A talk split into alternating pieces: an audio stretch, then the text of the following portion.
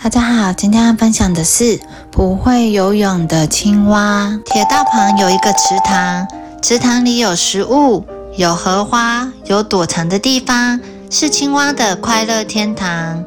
每天夜里，不管在荷叶上、池塘畔，还是石头缝间，总会洋溢着青蛙快乐的鸣叫声。每年春天，小蝌蚪们会慢慢浮出来，池塘里多了这些小蝌蚪。更显得热闹非凡。其中有一只蝌蚪，名叫小绿。小绿整天和同伴在石头缝间玩捉迷藏，饿了就吃石头缝上的水草，生活过得无忧无虑。当蝌蚪变成小青蛙的时候，必须到青蛙小学上课，学习一些当青蛙的本事。小绿的爸爸妈妈以前也一样。他们总爱说学校里的故事给小绿听。爸爸说：“以前我唱歌像鸭子叫，很难听。只要一唱歌，班上的同学就会跳进水里躲起来。”小绿每次都听得捧腹大笑，期待自己也能赶快去上学。日子一天天过去，小绿的尾巴一天比一天短，也长出小小的后脚。过了几天，小绿的前脚也长出来了，它的尾巴又更短了一些。终于，小绿的尾巴完全不见了，它正式由蝌蚪变成小青蛙。小绿非常高兴，它等这一天已经等了好久。然而，同一时间，小绿却被一口水呛到了，差点淹死。怎么会这样呢？爸爸妈妈看了，连忙把小绿推到岸边休息。妈妈以为小绿的脚抽筋，心疼地揉揉它的脚，这才发现小绿的脚上居然没有蹼。难怪当它尾巴一消失，就没有办法游泳了。青蛙小学开学的那个晚上，所有的小青蛙都游泳去上课，只有小绿是用跳的。小绿提早半个小时出发。跳过一片又一片的荷叶，比其他小青蛙花了更多的力气和时间，但是它还是最晚到学校的。还好小绿生性乐观，不因为天生残缺而自卑，反而更加努力。在青蛙小学里，小绿的人缘特别好。上课的时候，大伙总是很有默契的，把离池塘边最近的荷叶留给小绿。池塘旁的铁道每天晚上都有火车经过，火车只要一接近，铁道就会不停地震动，像大地震一样，把小青蛙们吓得全部跳进池塘里躲起来。小绿却老神在在，依然安稳地坐在荷叶上。其实小绿不是特别勇敢，只是它不会游泳，不敢贸然跳进水里。青蛙小学里负责上课的老师是最有学问的青蛙老爹。第一堂课，老爹教大家判断什么东西可以吃，什么东西是敌人。只要是比我们嘴巴小的、会动的，都是我们的食物。老爹说。小青蛙们专注听老爹上课。小绿指着河畔随风流动的小花说：“这些小花也可以吃吗？”哦，小花是被风吹动的，不算不算。我们主要的食物是小昆虫，譬如蚊子、苍蝇等。老爹边解释边夸张张大嘴巴，惹得大家笑哈哈。只要比我们身体大的、会动的，就可能是我们的敌人。万一遇到了，要赶快躲起来。介绍完食物，老爹继续介绍青蛙的天敌。小绿又天真的问：“你的身体比我们大，那我们遇到你也要躲起来吗？”这一问，所有的青蛙都大笑起来，说：“小绿真爱开玩笑，是大家的开心果。”第二堂课教的是唱歌，唱的当然是最能代表青蛙的歌曲《一只青蛙一张嘴》。老爹帮大家起了个音，大家便展开喉咙，呱呱呱跟着唱。老爹还警告大家，如果歌唱的不好，以后会交不到女朋友。所以公青蛙们唱得特别认真，小绿也不例外。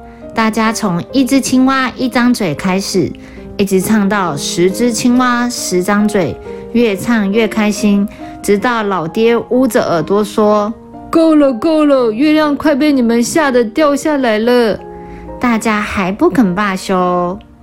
最后一堂是游泳课，老爹说，在学游泳之前，要先学会让自己浮起来。说完，就带着小青蛙们来到池塘边。池塘边的水很浅。最深也只到下巴附近而已。老爹带领着大家做完暖身运动，一声令下，大家纷纷跳下水。小绿坐在荷叶上，看大家快乐地泡在水里，心里好羡慕。大家听从老爹的指示，开始练习游泳的技巧。过不了多久，小青蛙们已经可以控制自如，不管是游直线、横线，还是原地转圈圈。都难不倒他们了。于是他们游到小绿身边，说要帮他想一些学游泳的方法。小健提议：“说不定你可以改由狗爬式。”喂，我可是青蛙呢，当然要有蛙式，不可以有狗爬式啦。小绿义正言辞的拒绝。第一个意见很快就被排除了。你可以吃胖一点，把自己体积变大。这样比较容易浮起来。不对不对，你应该要少吃一点，体重变轻才容易浮起来。到底应该吃胖一点，还是变瘦一点？大家讨论了很久都没有结论。这时小健又说：“你可以装死啊！我爷爷死掉的时候就自己浮起来了。”小健居然想出这种馊主意，实在太夸张了，马上被大家臭骂一顿。想着想着，一根小树枝飘了过来，给了大家灵感。他们想运用树枝的浮力，帮助小绿学游泳，就像用浮板一样。可是，如果树枝太小，小绿就会浮不起来；改用大树枝，又会撞到池塘里的荷花，或者被荷叶拦下来，还是行不通。忽然，天上飘来一颗气球，刚刚好落在池塘里。大家好奇地围上前，七嘴八舌地讨论。小绿看着气球，灵光一现，说：“球里有空气，所以会浮起来。如果我在肚子里装满空气，应该也可以浮起来吧？”大家都赞同说：“有道理。”小绿于是张大嘴巴，拼命吸气，一口、两口，小绿的肚子渐渐大了起来。七口、八口。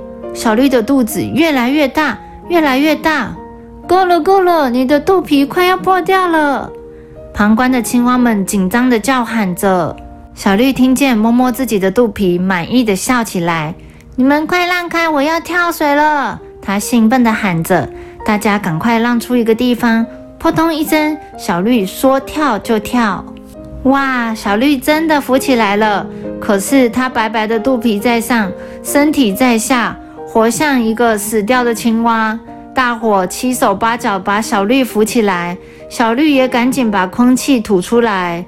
一只小青蛙吓得脸色苍白，说：“还好你没事。”有一本书写，一只青蛙为了证明自己比牛还大，把自己的肚皮给胀破了。哎，又失败了，看来得再想想其他办法才行。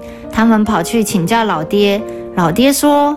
人类有一种游泳圈的东西，圆圆的，中间有个洞，只要把身体穿在洞里，就可以浮起来。到这个重要的讯息，大家很快的分工合作，在池塘里寻找起圆圆的、中间有个洞的东西。